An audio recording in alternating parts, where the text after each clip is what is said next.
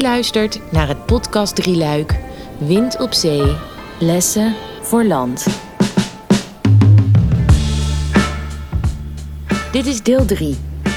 Kennisinfrastructuur en organisatie.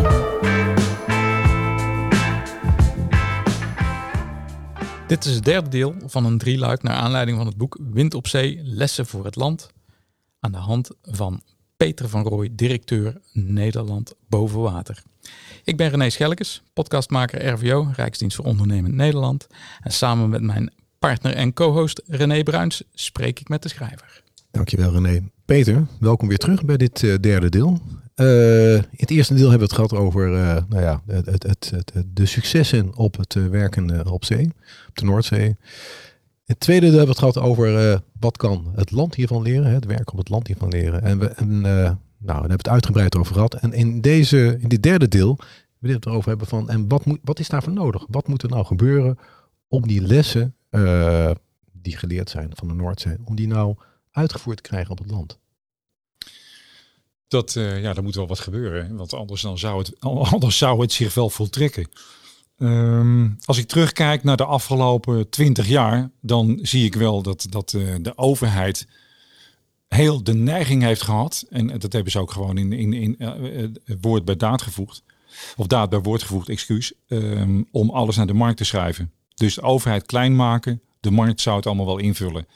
En die markt zou voldoende gedreven zijn om de gaatjes in te vullen. En dat zouden ze veel slimmer doen en ook nog goedkoper doen. Daar zouden we allemaal beter in worden.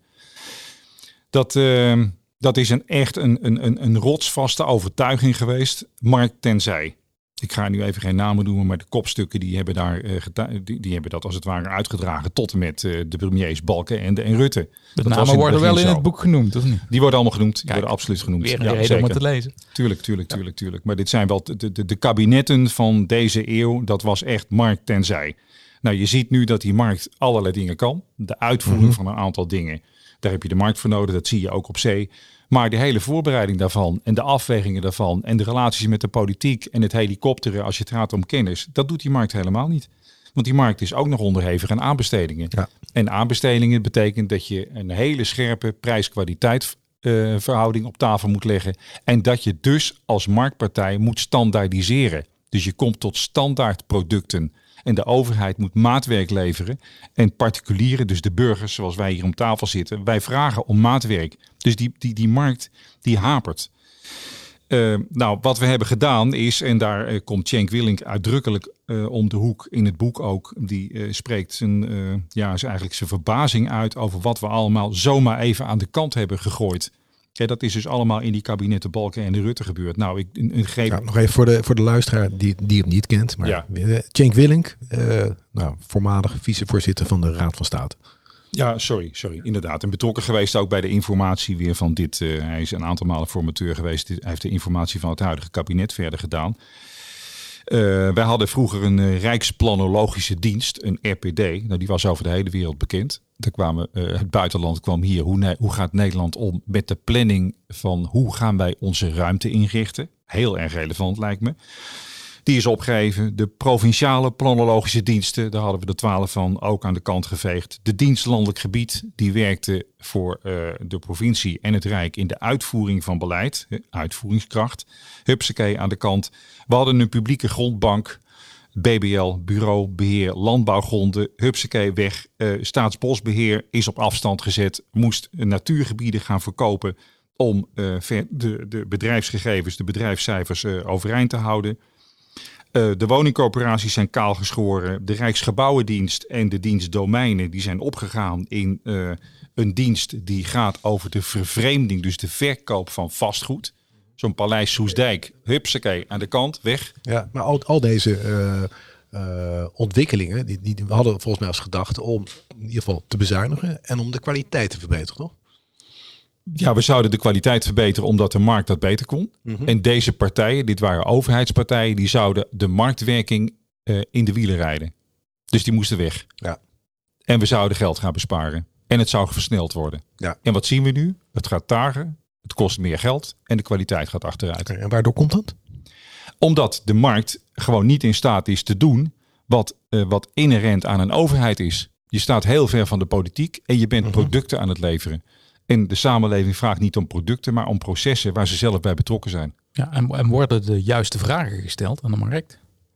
Ehm, de, de vragen aan de markt, nou daar, daar hapert het ook. Hè? Want De kennis bij de overheid is zo sterk geërodeerd, dus verdwenen, dat het al heel moeilijk is om de uitvraag te doen aan partijen.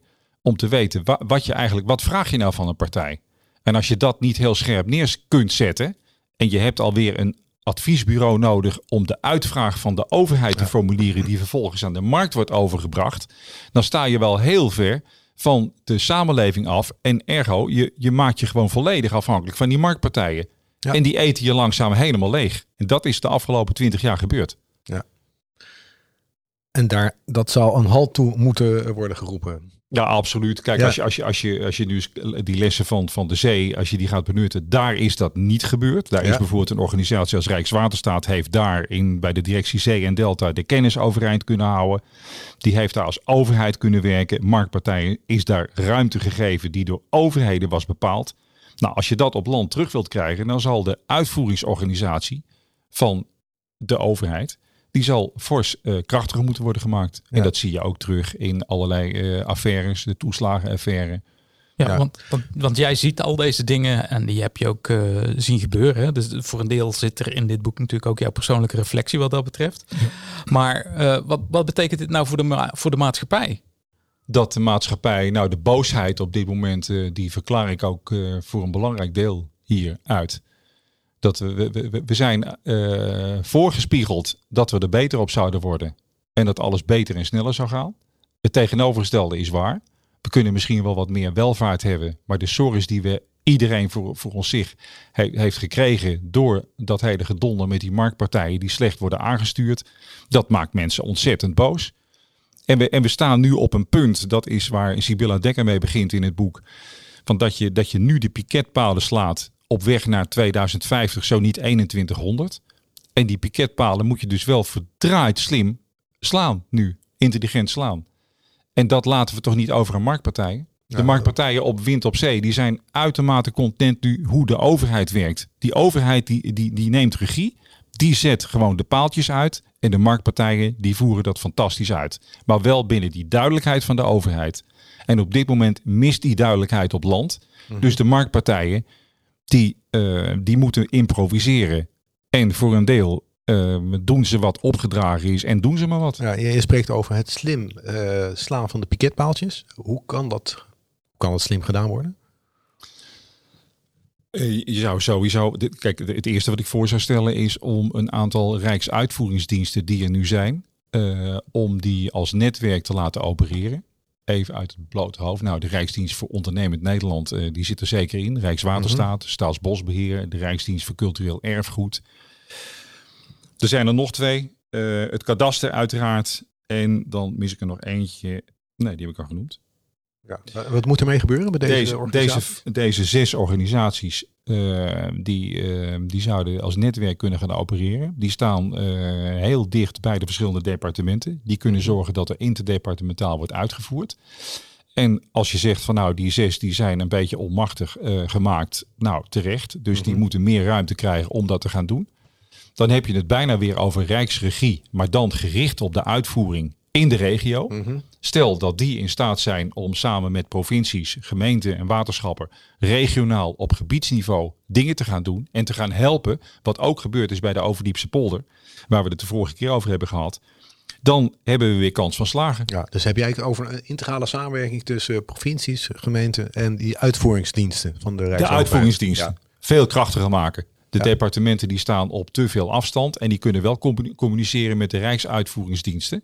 Ja. Nou, die laat je met elkaar als netwerk met meer mogelijkheden en een publieke grondbank niet te vergeten.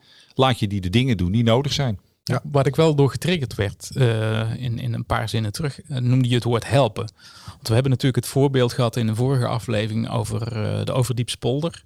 Waar eh, samengewerkt werd en ook daadwerkelijk geluisterd werd naar de boeren die in die omgeving woonden en werkten. Ehm, die juist dat, dat helpen van elkaar, dus niet alleen het afhankelijk zijn van, van de overheid, maar juist ook luisteren naar de mensen die daar wonen, is volgens mij ook een belangrijk leerpunt, wat je ook weer van af zee hebt gehaald. Ja, met, met, meteen, ja, uh, co-produceren is een mooi woord, maar uh, doe het wel samen met, met de mensen die veel meer van een gebied weten dan, uh, dan dat je als, als Rijksuitvoeringsdienst ooit zou weten. Maar zorg ervoor dat je complementair bent. En, en een hele belangrijke les van zee is ook dat als je, ehm, kijk, als je, als je zou zeggen van nou, de gebieden moeten het maar doen. Nou, als de gebieden het kunnen doen, ga ze dan helpen. Maar als de gebieden het niet kunnen doen, omdat je gewoon de instrumenten mist die je op rijksniveau of eventueel Europees niveau niet inzet, dan ben je heel uh, gemeen spel aan het spelen. En dan continueer je ongeveer wat we de afgelopen twintig jaar hebben gedaan. De markt moet het maar doen. Nou, de markt kan het niet doen. Dus neem je verantwoordelijkheid. Kijk wat je als Rijk zelf moet doen. Ook als provincie, et cetera. Wat als overheid moet doen. En wat je over kunt laten aan gebieden, dus aan particulieren. En waar je kunt helpen in je proces. Laat dat dan over aan, aan, aan de gebieden. Maar eh, bijvoorbeeld het totale stikstofprobleem overlaten aan de gebieden. Ja, dat kan niet. Nee, nee. Jij spreekt ook over uh, de kennis die verdwenen is bij de overheden. Wat, wat, zou, daar, wat, wat zou daar moeten gebeuren? Daar, uh, daar ligt een enorme opgave. Ehm, je, je ziet ook dat dat heeft, dat houdt verband met het verhaal van daarnet. Die afgelopen twintig jaar is die kaalslag die heeft zo plaatsgevonden dat je nu mensen tussen de 30 en 45, 50, die kom je amper tegen op dit vlak. Het zijn of de mensen die tegen hun pensionering aan zitten, waar heel veel kennis zit. Die hebben in het verleden de mogelijkheid gekregen om die te ontwikkelen. En die gaan weer verdwijnen. En heel veel jongeren die uitermate gedreven zijn om nu weer wel voor die overheid te werken. Dat vind ik wel een hele hoopgevende uh, ontwikkeling. Dat jongeren niet alleen vanwege de zekerheid en misschien een vast salaris of wat dan ook, dat is toch een beetje bijzaak. Die willen zich weer in gaan inzetten voor die publieke zaak, dus voor de overheid. Dat was twintig jaar geleden ook anders. Nou, als je die nu met elkaar kunt gaan verbinden, de mensen met kennis die er nog zeker is, die kennis en kunde, waar we ontzettend veel in hebben geïnvesteerd, met die gedrevenheid van die nieuwe generatie die het moet gaan doen, als je die nou zou weten te verbinden en je zet die in, in een helpende modus met kennis voor die gebieden, dan kun je heel ver komen. En daar kunnen we gewoon morgen mee beginnen. Ja, ja. Um, ik vroeg me even af, de, de dit is ook een beetje geschreven, tenminste vanuit jouw rol als uh, directeur van uh, uh, Nederland Boven Water. En dat is een innovatieprogramma gericht op gebiedsgerichte aanpak in de brede zin van het woord. dit, dit gaat hier natuurlijk hierover. Hoe kun je weer nou ja, het gebiedsgewijs beleid uitvoeren? Dat, dat, dat is natuurlijk het nieuwe, een nieuwe, het hot item op dit moment. Er is wel gesproken over uh, en zeker, dat is in het verlengde wat je net zegt, het oprichten van een zogenaamd expertisecentrum van, uh, voor gebiedsprocessen, gebiedsgewijs. Hoe kijk jij daarnaar? Ontzettend, ontzettend van belang om dat te gaan doen. En dan vooral niet eh, de zorg voorkom dat je er een ingetogen expertisecentrum van maakt, dus een kenniscentrum. Mm -hmm. Maar dat dat vooral open ontwikkeld wordt. En sta open voor mensen die wat te bieden hebben. Um, en mensen die vragen, die daar kennis van uh, willen aftappen. Ja. Om het plat te zeggen. En dat gaat niet alleen over inhoudelijke kennis, maar vooral ook hoe richt ik een proces in. Ja. Denk even aan die Overdiepse polder. Dat is een beetje een flauw onderwerp vorige keer aan de orde geweest. Maar daar, moest, daar, daar was zowel inhoud, proces, als de procedures die nodig waren. Die waren daar in, in relatie tot elkaar was dat allemaal nodig. Nou, als je als expertisecentrum gebiedsontwikkeling of wat hoe je het noemen wilt, gebiedenontwikkeling. Als je dat zou kunnen bieden, en je doet dat dwars door alle overheden heen. En niet meer blijft hangen op een departement. En dit is van het ministerie dit. En dit is van provincie dat. En van een afdeling van de provincie. En dat is voor een andere gedeputeerde. Jongens, hou op.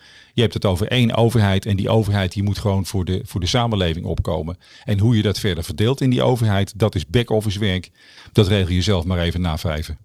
Nou, dit soort oplossingen, vinden we die ook terug in het boek? Ja, absoluut. Daar wordt ook voor gepleit om dat te gaan doen ja. morgen oppakken. Dus dan zouden we misschien ook nog andere ministeries, uh, zoals een Binnenlandse Zaken, ook kunnen motiveren om hier een bijdrage aan te gaan leveren. Dus dit is niet, we zijn niet bezig met een, een, een, een klein dingetje op zee en daar een lesje uit te leren van hoe leuk het is om met een windmolentje te spelen. Maar je zet hier letterlijk de palen uit naar 2100. Ja. En als je wat op hebt met de toekomst van Nederland, dan doe je iets met alles wat we geleerd hebben. Ja, ja al eerder gezegd in het tweede deel, hè, je kunt het boek beschouwen als een uh, kritische vriend van de overheid. Uh, kun je nog kort zeggen de, de, de, de belangrijkste kernwoorden die, die in het boek voorkomen? Wat integraal, regie? Ja, uh, integraal, regie, inhoud. En, en die vier woorden die een aantal malen terugkomen in de verschillende gesprekken. En dat is Ja. dus onafhankelijk, nogmaals onafhankelijk van Ja. elkaar gebeurd. Lef, leiderschap, luisteren en leren. En die combinatie. Want Poetin heeft ook wat van lef en leiderschap. Ja. Maar luisteren en leren gaat er wat minder af. Nou, die combinatie, daar is Nederland erg goed in. Als je wilt. Dat Ja. zie je op de Noordzee. Kijk, als dit niet uitnodigt om dat boek te gaan lezen, René, Nou, dan weet ik het niet meer. Dus ik zou eh, willen zeggen, hartstikke bedankt eh, Peter voor Peter. dit eh, openhartige en eh, misschien ook wel iets wat rebelse gesprek. Ik vond het eh, hartstikke mooi om te doen. En, ik ook. eh, ja. ja, ik vond het ook leuk om een, een kritisch vriend van de overheid weer eens te spreken. Nou, zeker. Ja. Dankjewel. Dank je. Graag gedaan.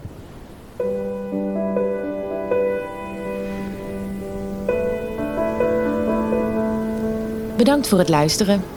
Het boek Wind op Zee, Lessen voor Land van Peter van Rooij bestelt u nu via Nederland Boven Water. Op www.nlbw.nl